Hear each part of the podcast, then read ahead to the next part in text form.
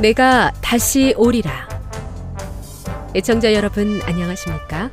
여기는 AWR 희망의 소리 한국어 방송입니다. 본 방송은 천국 복음을 온 세상에 전파하기 위해 제7일 안식일 예수재림 교회가 설립한 세계 방송망입니다.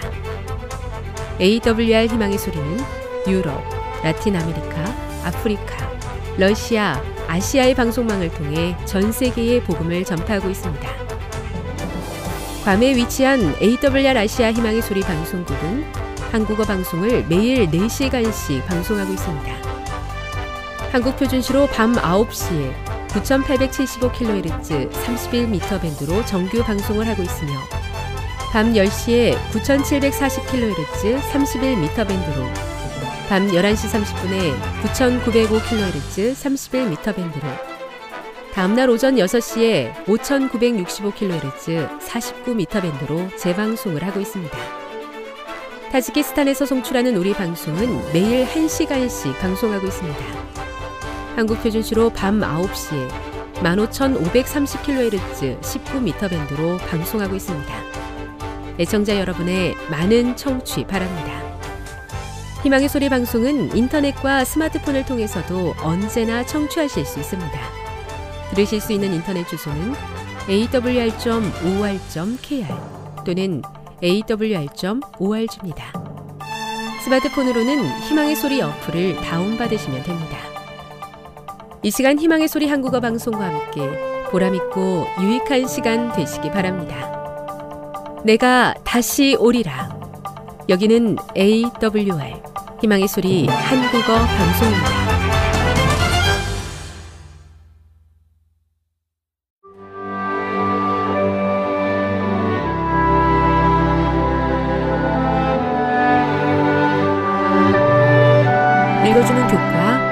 제5과 오직 성경으로 5월 2일 안식일의 일몰 시간은 오후 7시 23분입니다.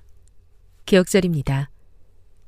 하나님의 말씀은 살아있고 활력에 있어 좌우의 날선 어떤 검보다도 예리하여 혼과 영과 및 관절과 골수를 찔러 쪼개기까지 하며 또 마음의 생각과 뜻을 판단하나니 히브리서 4장 12절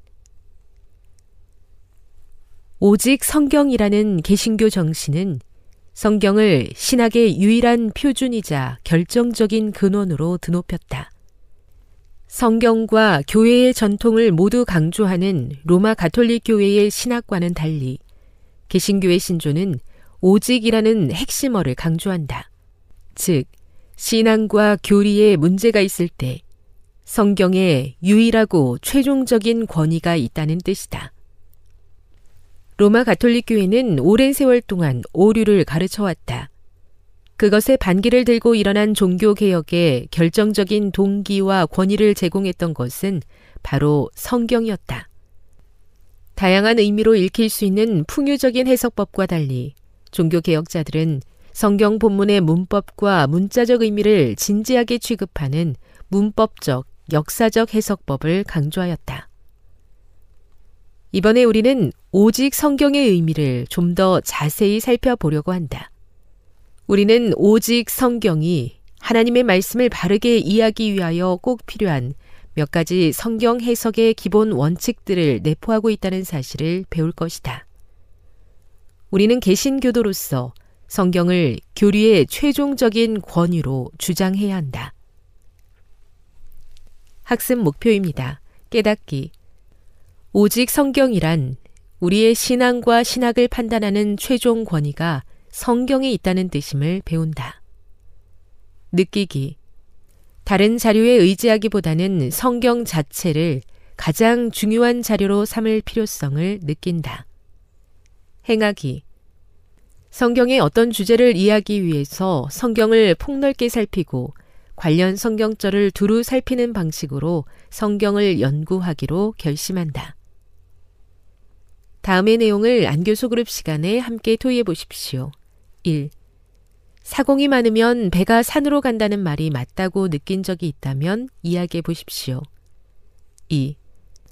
성경과 교회의 전통을 바라보는 개신교와 천주교의 관점에는 어떤 차이점이 있습니까? 3. 개신교에서 주장하는 오직 성경의 의미는 무엇이라고 생각합니까? 4. 우리가 어떻게 성경을 사용해서 성경의 주제들을 이해할 수 있을까요? 5. 교회 안에서 엘렌지 화이트의 저술들을 참고할 때 주의해야 할 점은 무엇이라고 생각합니까? 6. 성경의 어떤 단어나 관련 주제를 검색해서 조사할 수 있는 방법에 대해 알고 있다면 서로 공유해 봅시다. 결론입니다. 성경은 내적으로 통일성을 유지하고 있고 그 기별은 누구나 이해할 수 있을 정도로 명확하기 때문에 우리는 오직 성경이라는 개신교 정신에 따라서 다른 자료나 권위에 의지하기보다는 성경 자체를 기준으로 우리의 신앙과 신학을 판단해야 합니다.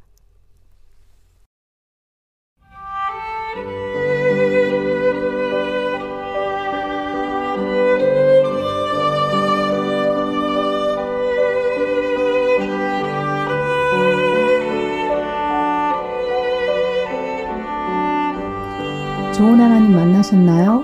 삶 가운데서 만난 하나님의 사랑, 말씀 가운데서 만난 하나님의 사랑을 나누는 LT 시간입니다. 어, 말씀을 나누기 전에 기도하겠습니다. 사랑의 아버지 하나님, 오늘도 주님이 되어 주셔서 감사드립니다. 우리의 모든 인생의 주인 되시는 주님을 만나 뵈므로 말미암아 기도의 문이 열리고 말씀을 통하여 하나님 만나는 기쁨을 경험하게 해주시고 말씀이 필요한 곳에 말씀을 나누는 사람으로 살게 하여 주시옵소서. 오늘도 우리와 함께 하여 주시는 주님을 인하여 감사드렸고 예수님의 이름으로 기도드립니다. 아, 이번 한 주 저는 제, 저의 목을 낫게 해주시는 하나님 만났습니다. 어, 여러 번 말씀을 나누고 또 쉬지 못하다 보니 목소리가 자꾸 갈라지고 소리가 나오지 않았습니다. 그런데 하루에 세 번 시간을 정해서 기도를 드리고 또한 약속의 말씀을 붙들고 보니 어, 하나님께서 저에게 쉼이 필요하다는 것을 알려주셨고 또 쉬고 주님의 약속을 붙드는 가운데 내 모든 문제가 문제가 아니라 기도의 제목이었음을 다시 한번 깨닫게 해주신 감사의 하나님을 만나게 해주셨고 또 그러면서 어, 그동안 하나님께서 나의 인생에 개입하셔서 어, 문제를 해결해 주시고 또 어, 증거하게 주셨던 하나님으로 인하여 감사한 그러한 한 주간이었습니다. 오늘은 누가복음 5장 12절부터 26절에 있는 말씀인데요. 말씀을 어, 요약해 보자면 어, 5장 12절부터 16절까지는 나병 환자를 고치시는 예수님에 관한 내용입니다. 그리고 17절부터 26절까지는 죄사함의 권세를 가지신 예수님에 관련된 이야기고 여기에 우리가 잘 알고 있는 대로 지붕을 뚫고 이 중풍병자를 예수님께로 달아내린 네 명의 친구들에 관한 이야기가 있습니다. 저는 오늘 본문의 내용에서 핵심 단어로 믿음, 손, 병자 이렇게 세 단어를 잡아보았고요. 병자의 믿음을 보시고 손을 내밀어 고치시는 예수님이라고 어, 요약해 보았습니다. 오늘 본문을 첫 번째로 보면 예수님께서 한 동네에 계실 때 온 몸에 나병 들인 사람이 있었다고 하였습니다. 이 나병 환자는 어떤 사람이었습니까? 나병 환자는 어, 격리된 사람이었고 또 어, 자기 스스로가 부정하다고 소리를 지르며 주변 사람들에게 어, 알려야 하는 그러한 부정한 사람이었습니다. 또한 혐오감을 불러일으키는 무서운 병이 바로 나병이었기 때문에 육체적으로, 사회적으로, 심리적으로 격리된 사람이었습니다. 나병 환자는 어, 그 이스라엘 공동체로서 살아갈 수 없는 그가 어떠한 신분을 가졌다 이전에 가졌다 할지라도 어, 그러한 것들 다 무시된 채 오직 나병이라는 그러한 어, 불치의 병에 걸려서 스스로 죽을 수밖에 없는 그러한 환자였습니다. 그 사람이 어떻게 엎드려 구하여 주님께 나올 수 있었을까요? 그가 여기까지 나오는 데는 엄청난 믿음이 있었을 것입니다. 정말 나오는데 여러 장애물들이 있었지만 주님께서 나오면 그는 어, 나올 수 있다는 믿음을 가졌습니다. 어떻게 그것을 알 수 있을까요? 바로 주여 원하시면 나를 깨끗하게 하실 수 있나이다라는 12절의 말씀에서 알 수 있습니다. 12절의 말씀에서 어떻게 주여 원하시면 깨끗하게 하실 수 있나이다라는 믿음을 갖게 되었을까? 이 나병 환자는 어, 주님께서 원하시면 어, 나을 수 있다는 믿음을 가지고 이곳에 나온 것입니다. 어, 그랬, 그랬을 때 주님은 손을 내밀어 그에게 대시며 내가 원하니 깨끗함을 받으라고 하셨습니다.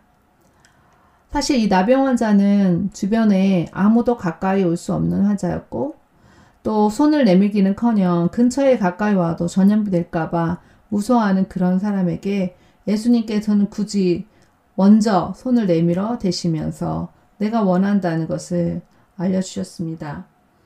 아, 그때 나병이 곧 떠나갔다고 했습니다. 그러면 나병 환자는 어떻게 어, 병이 낫게 된 것일까요? 그것은 그가 먼저 주님께서 원하시면 나을 수 있다는 믿음을 가졌고 또한 엎드려 주님 앞에 나왔습니다. 아, 주님께서는 그의 간절한 믿음을 보시고 손을 내밀어 대시며 나도 원하니 깨끗하게 물 받으라고 하셨습니다. 정말 나병 환자가 예, 나았다는 것은 정말 엄청난 어, 증거가 될 일인데 예수님께서는 경고를 하십니다. 왜 경고를 하셨을까요? 아무에게도 이르지 말고 가서 제사장에게 내 몸을 보이라고 했습니다. 제사장에게 몸을 보여야 되는 것은 바로 나병한 자의 율법의 규정에 따라서 제사장이 확인 절차를 거쳐 희생 제물을 바친 후에 다시 이스라엘 공동체로서 살아갈 수 있었던 것입니다. 병이 나았다고 해서 바로 자유롭게 되는 것이 아니라 어, 예물을 드리고 또 입증함으로 인해서 그가 사회적으로 격리되었던 것에서 다시 한번 회복될 수 있는 그러한 특권을 누렸습니다. 그런데 이 소문은 계속 퍼지게 됩니다.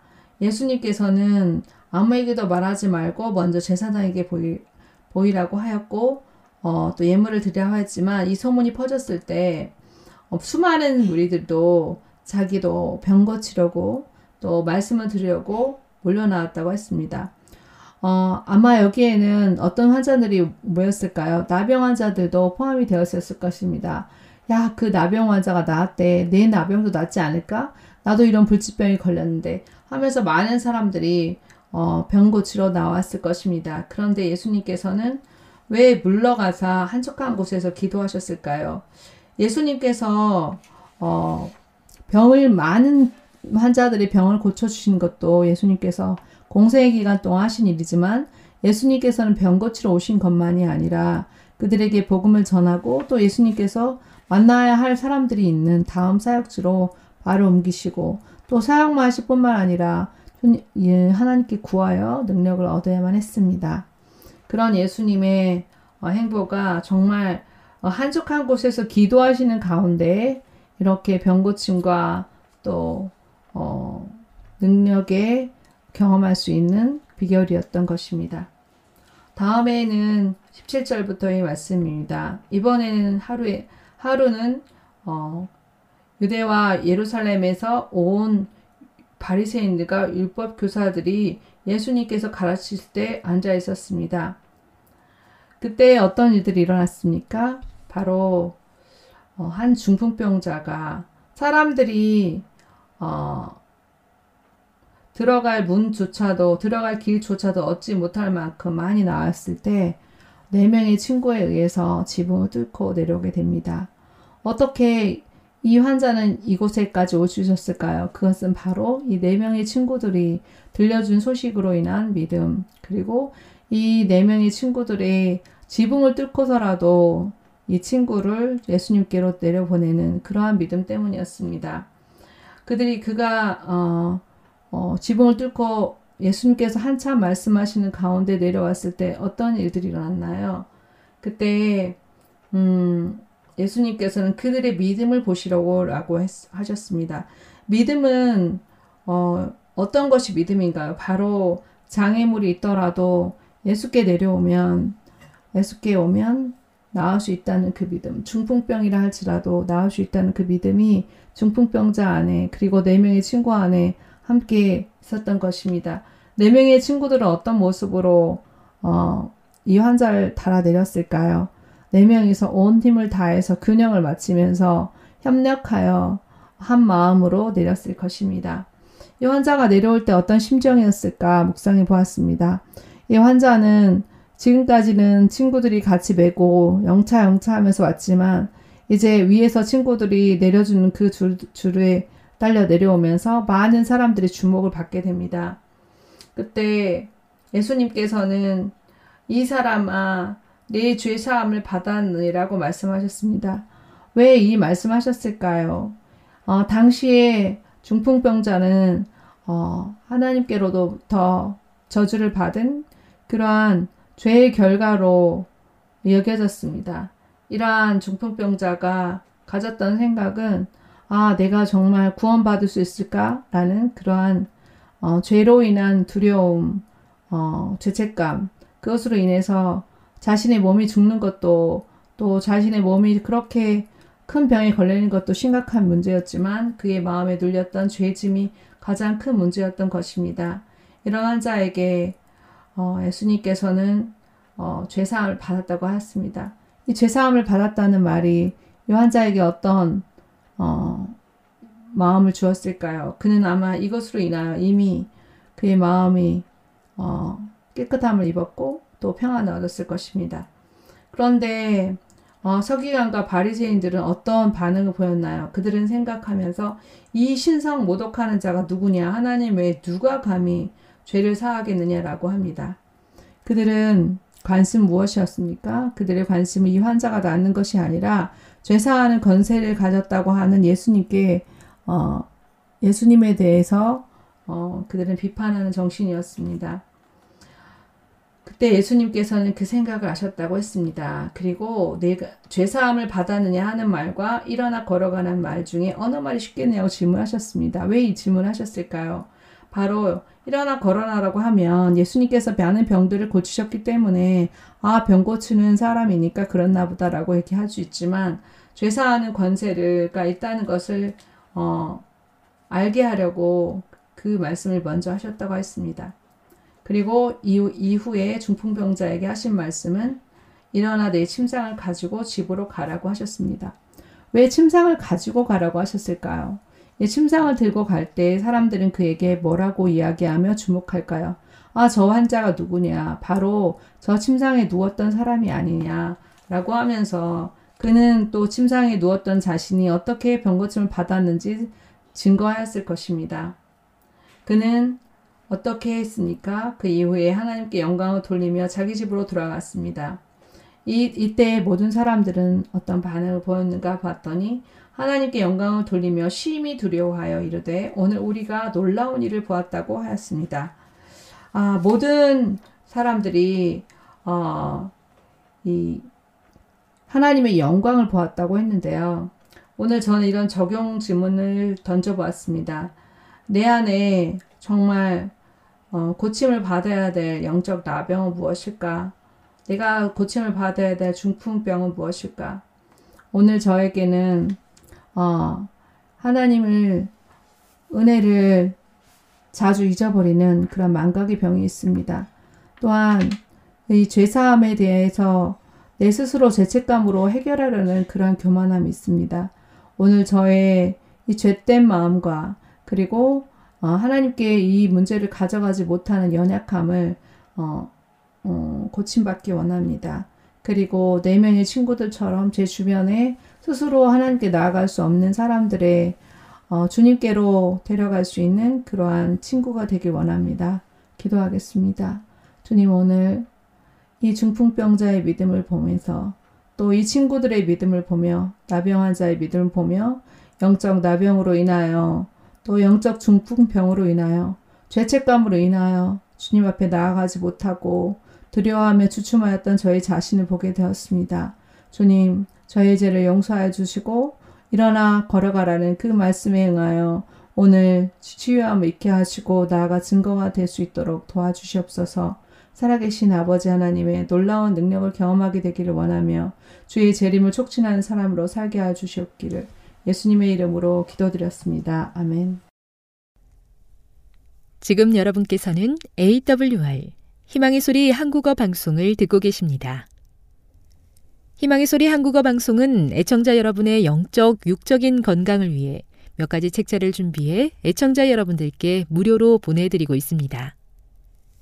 기독교 신앙의 안내서로는 말씀 향기, 건강한 생활에 도움을 주는 건강 새 출발, 화목하고 활기찬 가정 건설을 위한 행복한 가정이 준비되어 있습니다. 책자를 원하시는 분은 인터넷 게시판에 글을 남겨주시거나 이메일 주소 kucawr kuc.or.kr로 메일을 보내주시기 바랍니다. 전화 요청하실 분은 지역번호 02-3299-5296에서 8번을 이용해 주시기 바랍니다.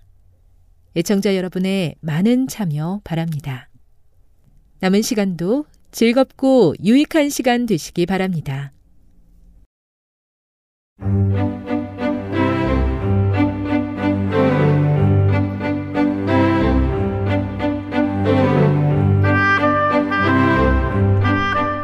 여러분 안녕하세요. 신비한 자연에서 몇 가지 주제를 골라 소개해 드리는 아름다운 세계 시간 저는 진행의 송은영입니다. 홍채는 동공이라 부르는 눈동자 주위를 둘러싸는 도너츠 모양의 조직입니다. 홍채는 수축과 이완을 통해 동공의 크기를 조절하며 눈으로 들어오는 빛의 양을 조절하는 카메라의 조리개와 같은 역할을 합니다. 홍채 내부에 위치한 동공 괄약근과 동공 확대근에 의해 홍채가 조절되어 동공이 커지거나 작아지는데 빛이 많은 곳에서는 홍채가 이완되어 동공이 작아지므로 안구로 들어오는 빛의 양이 줄어들고 빛이 적은 곳에서는 홍채가 수축되어 동공이 커지므로 안구로 들어오는 빛의 양이 늘어납니다. 홍채 내부에 있는 색소층에 의해 홍채의 색깔 또한 매우 다양하게 나타납니다. 인종별, 개인별로 차이가 많고 양안의 차이가 있을 수 있으며 한쪽 눈에서만도 색깔과 모양이 달라질 수 있습니다. 홍채의 색소 함량이 적으면 푸르거나 회색이 되고 함량이 많으면 갈색으로 보이는데 서양인의 경우 색소의 함량이 적어 햇빛에 노출되면 홍채를 그대로 통과해 버리기 때문에 동양인들에 비해 눈부심이 심한 편입니다. 홍채는 일반적으로 갈색에서 녹색, 파랑, 회색의 안료의 진하기 순으로 되어 있습니다. 눈의 색은 때로 눈의 색소 결핍에 의해 불구스럼한 흰색 혹은 비정상적으로 발달한 혈관에 의한 빨간색을 나타낼 수 있습니다. 다양한 색깔에도 불구하고 정상적인 인간에게 홍채 색을 나타내는 안료는 검은색을 띠는 멜라닌 한 가지 뿐입니다. 홍채 속의 멜라닌은 피부와 머리카락에서 발견되는 멜라닌과 거의 비슷한 구조를 띠고 있습니다. 홍채 인증은 오류율이 천억 분의 1 수준으로 가장 오류가 적은 생체 인증 기술로 꼽힙니다. 홍채는 생후 18개월에 완성되어 변하지 않는 매우 안정적인 생체 정보인 동시에 지문 패턴보다 모양이 더 다양해 인식률이 높습니다.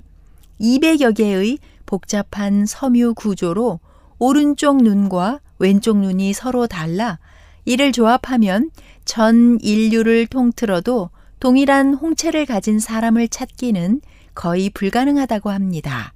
안경이나 렌즈를 착용해도 정확하게 인식할 수 있으며 적외선을 눈에 비추어서 홍채를 촬영한 뒤 인증하는 방식이어서 눈을 찍는 사진만으로는 홍채 인증을 통과할 수 없습니다. 머리카락을 가지고 과거의 어떤 시점에서 현재까지의 인체의 건강 상태를 알 수 있듯이 홍채 전문가 이나완 박사는 인체의 블랙박스라 불리는 홍채야말로 체내의 비밀을 들여다볼 수 있는 유일한 창구이며 이를 잘 분석하고 관찰하면 신체 체질 등 여러 가지 장기와 건강 상태를 파악할 수 있다고 했습니다. 눈에서 사람의 성격을 읽을 수 있다는 연구 결과도 나왔습니다. 스웨덴 오레브로 대학의 마틀 라르손 박사는 과학 전문지 생물 심리학에 발표한 연구 논문에서 눈의 홍채에 있는 구멍과 선을 분석하면 사람의 성격을 알 수 있다고 밝혔고 이를 신문사와 언론에서 널리 게재했습니다. 홍채의 구멍과 선들은 동공이 확대될 때 형성됩니다. 라르손 박사는 428명의 홍채를 근접 촬영한 사진을 분석하고 각자 성격에 관한 설문조사를 실시한 결과 구멍이 많은 사람들은 성격이 온화하고 따뜻하며 사람을 쉽게 신뢰하는 성품인 반면 선이 많은 사람은 신경질적이고 충동적인 것으로 나타났다고 했습니다. 라르손 박사는 홍채의 이러한 차이는 태아 때 홍채의 발달을 조절하는 유전인자로 알려진 팩스6 신경 발달 유전자에 의해 형성되는 것으로 생각된다면서 홍채의 이러한 개인적 특징은 개인차를 나타내는 생물 표지로 이용될 수도 있을 것이라고 밝혔습니다. 이 유전자가 변이되면 충동적 성격을 갖게 되고 사회성이 저하된다는 연구 결과도 있다고 지적했습니다. 이에 대해 영국 버킹엄셔 칠턴스 대학 심리학 교수인 조지 필드먼 박사는 유전자에 의해 형성되는 성격적 특징을 눈의 홍채를 통해 구별할 수 있는 것은 놀라운 일이라 말하고 눈은 마음의 창이라는 금어는 유전적 근거에서 나온 것으로 보인다고 덧붙였습니다. 이렇게 눈은 세상을 향해 열린 신체의 창문이지만 가장 예민하고 약한 몸의 일부가 밖으로 노출되어 있기도 한 것입니다.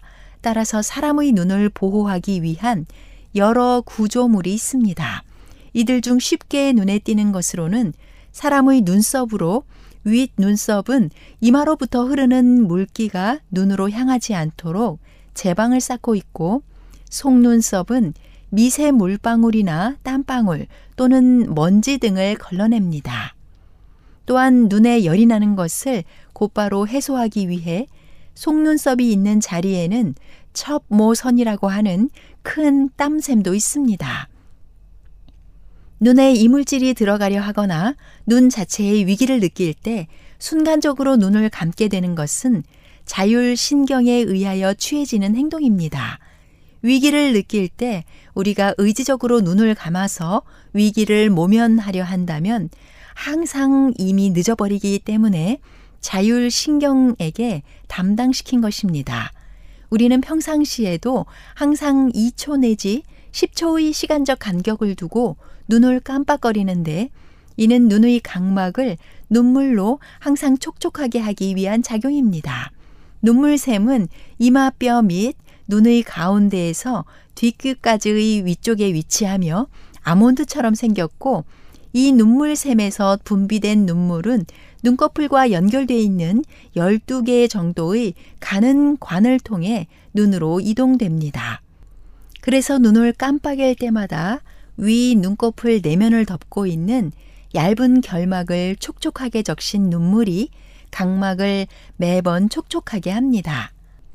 눈물을 흘리면 정서적인 긴장감이 해소됩니다. 눈동자 또는 동공은 안구의 한 가운데 있으며 홍채에 둘러싸인 조그맣고 검게 보이는 부분으로 빛이 조절되어 들어가는 입구입니다.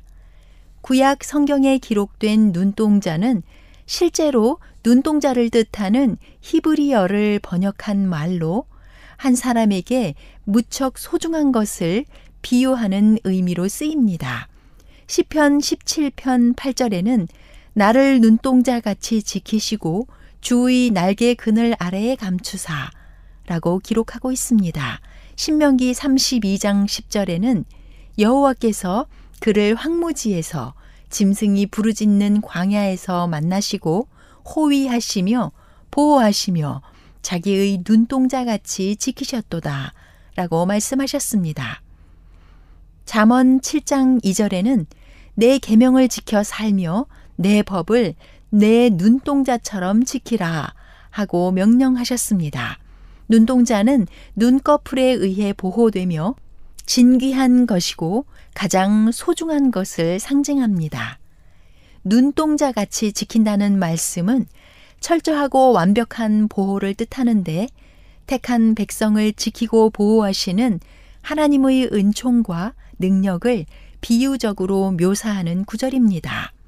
또 하나님의 백성이 하나님의 눈동자에 비유되기도 합니다. 하나님의 이렇게 지극하고 섬세한 돌보신 가운데 평안함을 누리는 그분의 자녀들이 되시기를 바랍니다. 지금까지 애청해주신 여러분 감사합니다. 안녕히 계십시오.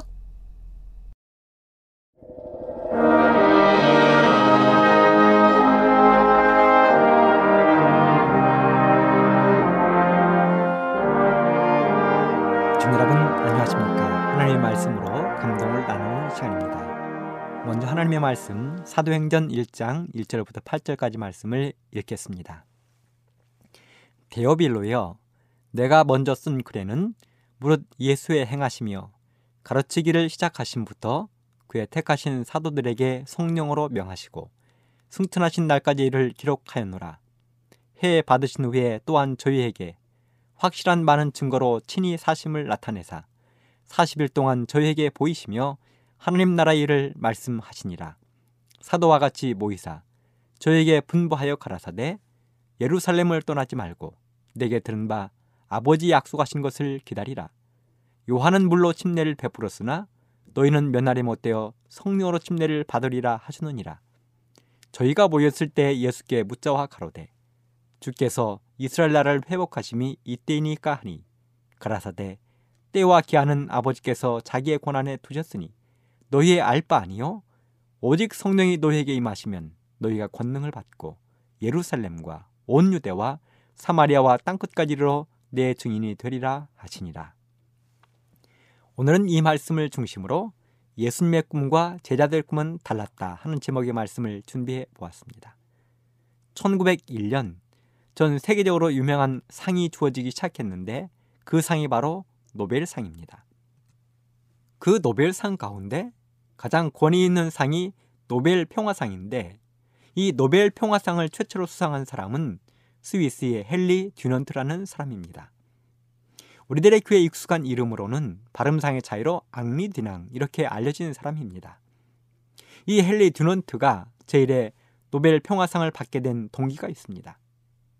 그는 당시 스위스의 은행장이었습니다. 그런데 그는 한 꿈을 가지고 있었습니다.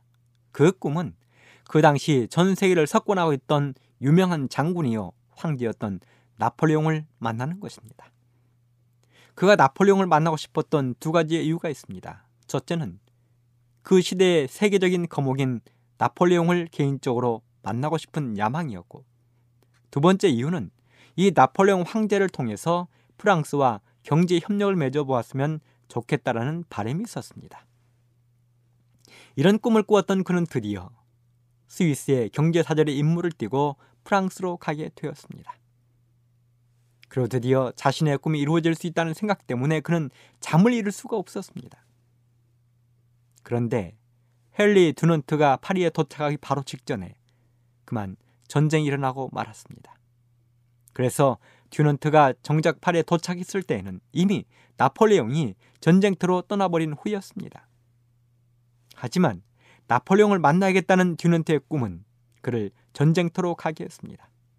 그의 발걸음은 오스트리아로 향하게 되었습니다. 그렇게 힘들게 듀넌트가 전쟁터에 도착했을 때 그는 나폴레옹을 만나기도 전에 너무도 처참한 참혹한 전쟁의 실상에 그만 넋을 잃어버리고 말았습니다.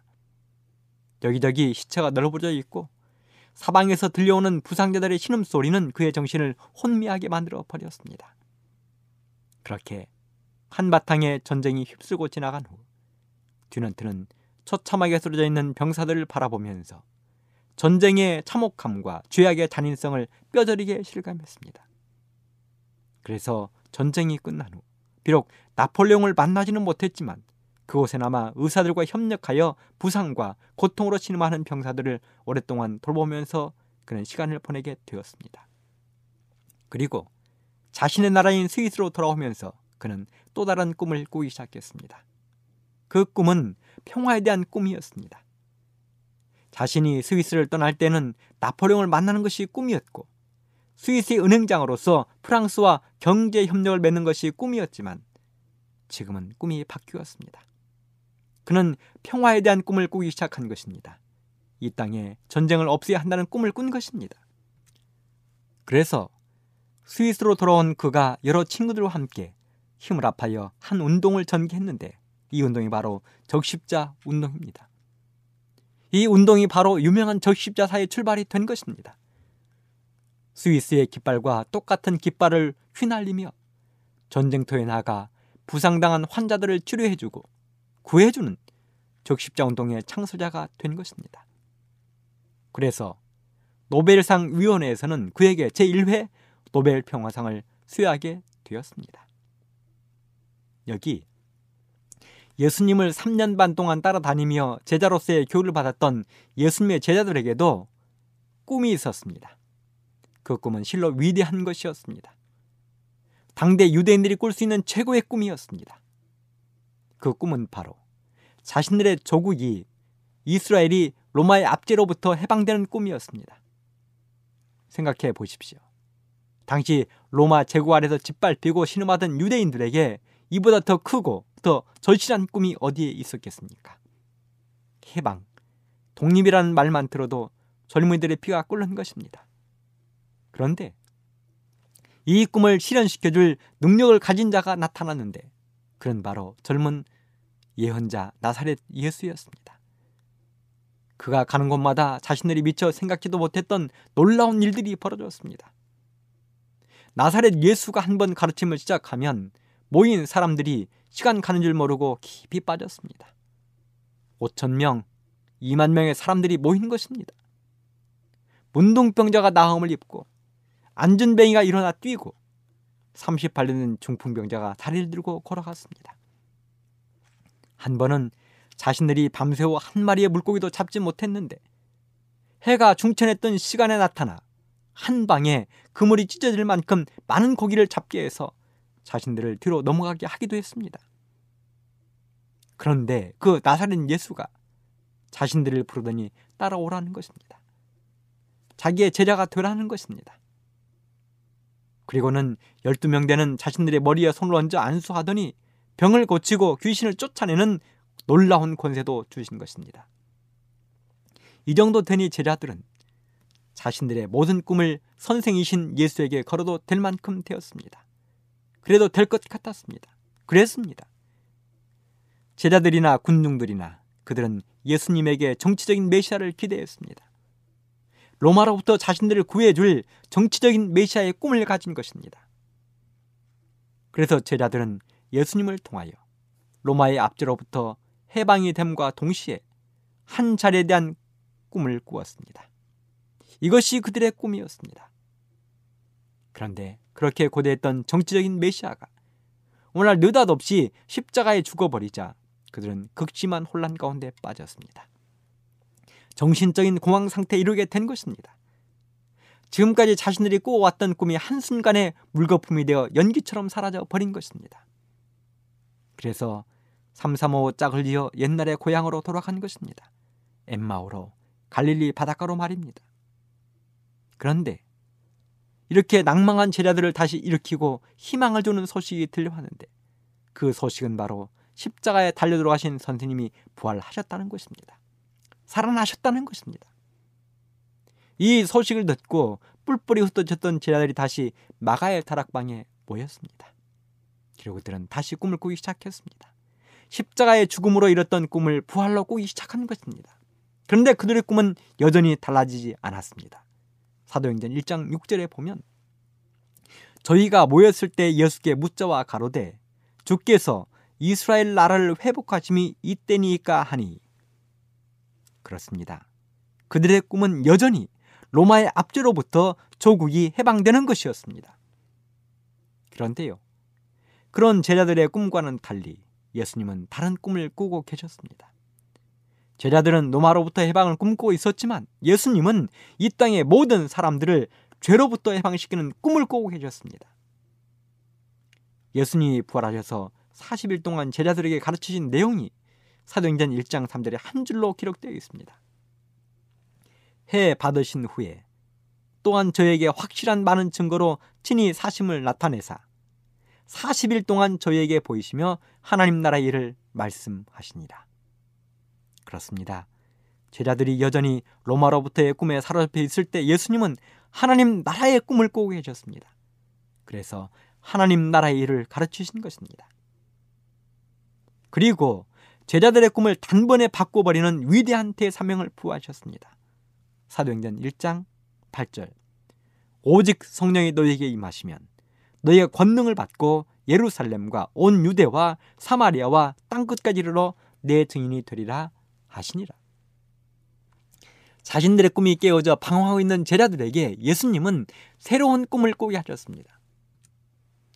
마음에서 찬란한 태양이 치고 어두운 밤의 그림자가 엄습해 오고 있는 그 제자들에게 새로운 희망의 꿈을 꾸게 하신 것입니다. 제자들이 종종 했던 말이 있었습니다. 우리는 이 사람이 이스라엘을 구속할 자라고 바란노라고. 그들은 이 말을 자주 반복했었습니다. 그래서 그들은 예수님이 여러 번 여러 번 새로운 미래를 열어 보이려 했지만 듣지 않았던 것입니다. 그랬기에 부활에 대한 약속도 그들은 흘려버렸고 십자가 앞에서 처절하게 낙담했던 것입니다. 그렇게 다락방에 모인 제자들은 자신들의 운명도 예수님처럼 되지 않을까 두려워했었습니다. 오죽했으면 이 예수님이 그들 앞에 나타나도 믿지 못하고 도마는 손가락으로 확인하겠다고 했을까요? 이것이 제자들이 처한 상황이었습니다. 인생의 가장 밑바닥을 지금 걸어가고 있는 것입니다. 그래서 예수님은 그들이 다시금 꿈을 꾸도록 하기 위하여 40일의 긴 시간을 교육에 힘쓴 것입니다. 예수님은 부활하여 40일을 지상에 머무르시면서 지금까지 그들이 이해하지 못한 것들을 자세하게 가르쳐 주셨습니다. 설명하셨습니다. 그분의 초림에 대하여 유대인들이 거절한 것 그 거절에 대하여 십자가의 죽음과 부활에 대하여 자세하게 가르치셨습니다. 그리고 그 가르치심의 끝에 이렇게 말씀하셨습니다. 누가복음 24장 48절. 너희는 이 모든 일의 증인이다. 이 40일의 교육은 제자들에게 새로운 경험을 얻게 했습니다. 그리고 그들의 믿음은 더할 나위 없이 뜨거워졌습니다. 마치 엠마오로 가던 길에 그 제자들이 길 위에서 성경을 가르쳐 주시던 예수님의 가르침을 통하여 마음이 불같이 뜨거워진 경험을 이제는 제자들이 하게 된 것입니다. 그렇게 되자 마침내 예수님이 그들에게 위대한 선교 대사명을 맡기셨습니다. 예수님께서는 제자들에게 영생의 보물이신 자신을 세상 모든 사람들에게 증인으로 굳게 서라고 명령하셨습니다. 예루살렘과 온 유대와 사마리아와 땅끝까지 이르러 자신의 증인이 되라고 명령하셨습니다. 사랑하는 애청자 여러분, 복음전도 사명은 그리스도 왕국의 대선교 헌장입니다. 이제 제자들의 사명은 꿈은 죽어가는 영혼들을 위하여 열심히 그리스도의 왕국을 선포해야 했습니다. 그들은 사람들이 찾아오기를 기다리지 말고 복음을 들고 나가야 했습니다. 영원한 복음을 예루살렘에서만 외칠 것이 아니라 온 세상 땅끝까지 전해야 했습니다. 그들은 가서 모든 족속으로 제자를 삼아 아버지와 아들과 성령의 이름으로 침례를 주고 가르쳐 지키게 해야 했습니다. 얼마나 위대한 사명입니까? 그들에게 그리스도의 이름은 그들의 표가 되어야 했으며 그들을 구별하는 휘장이요 연합의 띠요 행동의 방향을 결정하는 권위요 성공의 근원이 되어야 했습니다. 예수님은 이렇게 자신의 꿈과는 전혀 다른 꿈을 꾸고 있던 제자들의 꿈을 바꾸어 놓으셨습니다. 세상의 꿈에서 하늘의 꿈을 꾸는 사람들로 바꾸어 놓으셨습니다. 하지만 우리 주님은 그렇게 그들을 홀로 세상에 남겨주지 않을 것이었습니다. 선물이 있었습니다. 그 선물은 실로 놀라운 선물, 지금까지 그들이 단 한 번도 생각지 못했던 대단한 선물이었습니다. 그것은 바로 성령이었습니다. 성령을 그들에게 선물로 준비하셨습니다. 주님이 이렇게 위대한 선물을 준비하신 이유가 있습니다. 그것은 바로 제자들이 싸울 싸움이 거대한 악의 연합과의 싸움이 될 것이기 때문입니다. 에베소 6장 12절에 보면 정사와 권세와 이 어두움의 세상 주관자들과 하늘에 있는 악의 영들과의 싸움이 될 것이기 때문이었습니다. 그렇기 때문에 제자들의 싸움은 절대로 지지 않을 것이었습니다. 그분의 말씀에 순종하고 그분과 연합하여 일하는 한 그들은 절대로 실패하지 않을 것이었습니다. 그렇게 온전히 제자들의 꿈이 예수님의 꿈으로 바뀌어지고 그들의 믿음이 충만해졌을 때에 마침내 예수님은 하늘로 승천하셨습니다. 사도행전 1장 9절 이 말씀을 마치시고 저희 보는 데서 올리워 가시니 구름이 저를 가리워 보이지 않게 하더라. 올라가실 때에 제자들이 자세히 하늘을 쳐다보고 있는데 흰 옷 입은 두 사람이 저희 곁에 서서 가로되 갈릴리 사람들아 어찌하여 서서 하늘을 쳐다보느냐 너희 가운데서 하늘로 올리신 이 예수는 하늘로 가심을 본 그대로 오시리라. 그렇게 예수님의 위대한 사명은 제자들에게 맡기워졌습니다. 그리고 그 사명은 오늘날도 여전히 우리들의 사명이 되고 있는 것입니다. 사랑하는 애청자 여러분, 오늘 여러분의 꿈은 무엇입니까? 예수님의 제자들처럼 여전히 이 땅의 꿈을 꾸고 있지는 않습니까? 그렇다면 눈을 들어 주님을 바라보십시오. 주님의 꿈을 바라보십시오. 그리고 예수님의 꿈이 바로 여러분의 꿈이 되게 하기를 간절히 바라면서 이 시간을 마치도록 하겠습니다.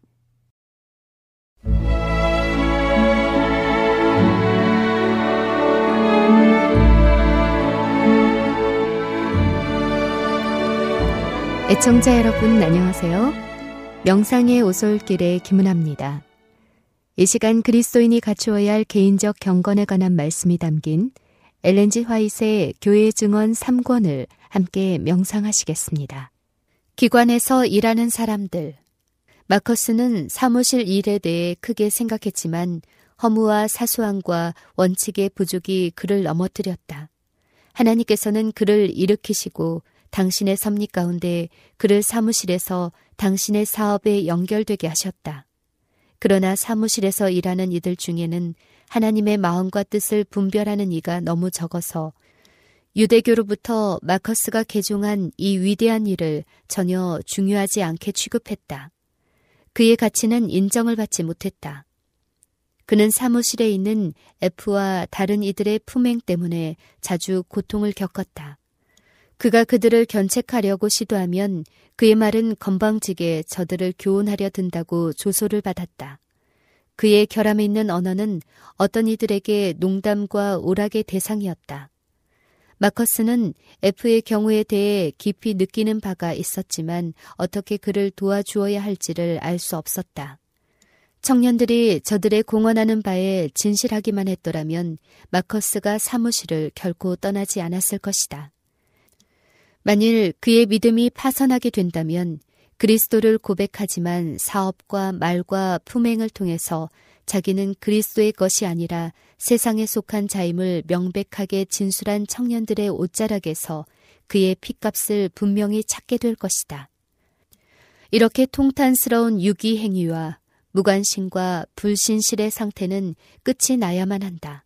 사무실에 철저하고도 영구적인 변화가 일어나야만 하며 그렇지 않으면 그토록 많은 빚과 그토록 엄청난 특권을 지니고 있는 이들이 쫓겨나게 될 것이며 불신자라 할지라도 다른 이들이 그들의 자리를 차지하게 될 것이다. 자기 기만은 두려운 일이다. 사무실에 있는 이들을 가리키며 천사는 말했다. 내가 너희에게 이르노니 너희 의가 서기관과 바리새인보다 더 낫지 못하면 결단코 천국에 들어가지 못하리라. 마태복음 5장 20절. 공헌은 충분하지 못하다.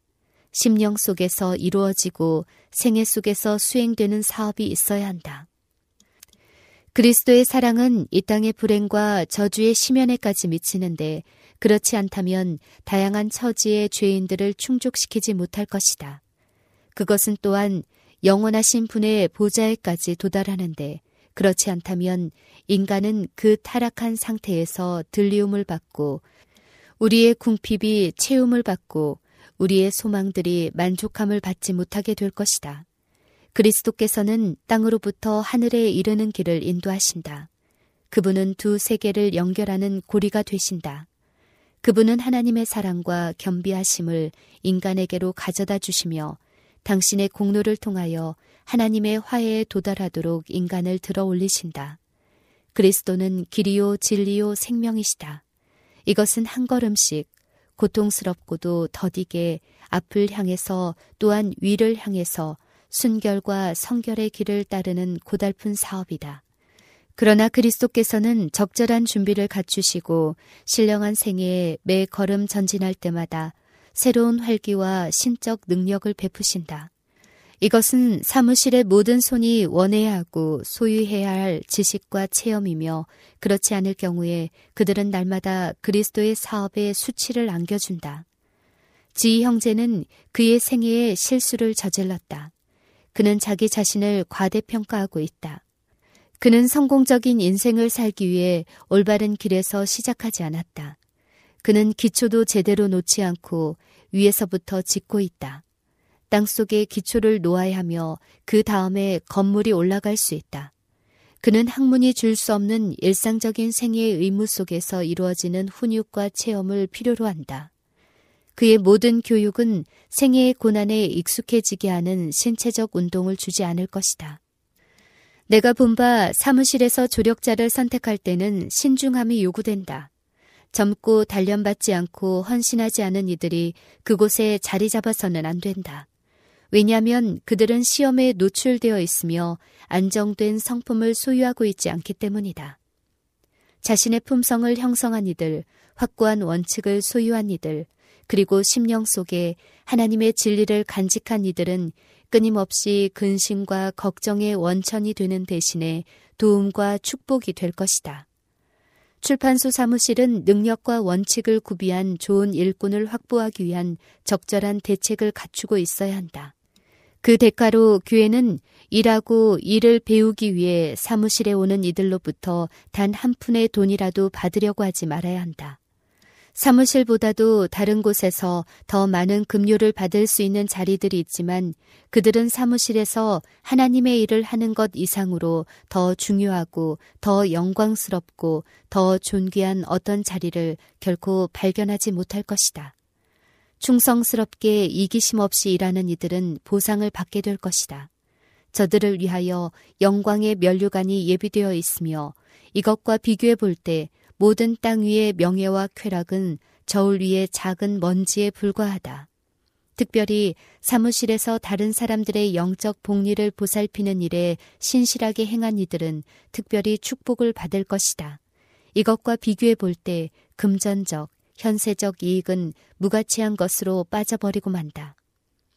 한편 저울에는 황금 먼지가 있으며 다른 편에는 이들을 죄의 속박과 속절없는 좌절로부터 속량하시기 위하여 하나님의 아들께서 명예와 부귀와 영화를 희생하신 인간의 영혼이 있다. 영혼의 가치는 무한하며 최대의 관심을 요구한다. 사무실에서 하나님을 두려워하는 모든 사람은 어리석고 헛된 것들을 내어 버려야 하며 진정한 도덕적 용기를 갖고 사나이답게 위험있게 우뚝 서서 천박하게 치근거리는 일을 피해야 하며 한편으로는 그리스도인적 관심과 사랑의 줄로 마음과 마음을 묶어야 한다. 마음은 동정과 사랑을 갈망하며 마치 소나기와 햇빛에 의해 꽃들이 힘을 얻는 것처럼 이러한 동정과 사랑으로 세워지고 굳건하게 된다. 매일 성경을 읽어야 한다. 신앙적 생애, 하나님께 대한 헌신이야말로 교육을 얻는 한편 교제에 있어서 시험 가운데 노출되어 있는 청년들에게 최선의 방패이다. 하나님의 말씀은 옳고 그른 것에 대해서 또한 도덕적 원칙에 대해서 정확한 표준을 줄 것이다. 확고한 진리의 원칙이 청년들에게 유일한 안전책이다. 굳건한 원칙들과 단호한 의지를 통해서 많은 이들은 시험을 향해 열려있는 문들을 닫을 것이며 그리스도인 품성의 유지에 비호의적인 영향력들을 닫게 될 것이다.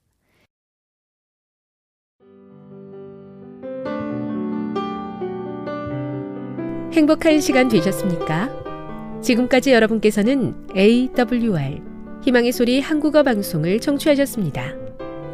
방송을 청취하시고 문의를 원하시는 분은 우편번호 02461 대한민국 서울시 동대문구 이문로 1길 11 희망의 소리 방송부 앞으로 편지나 엽서를 보내주시거나 지역번호 02-3299-5296에서 8번으로 전화 주시기 바랍니다.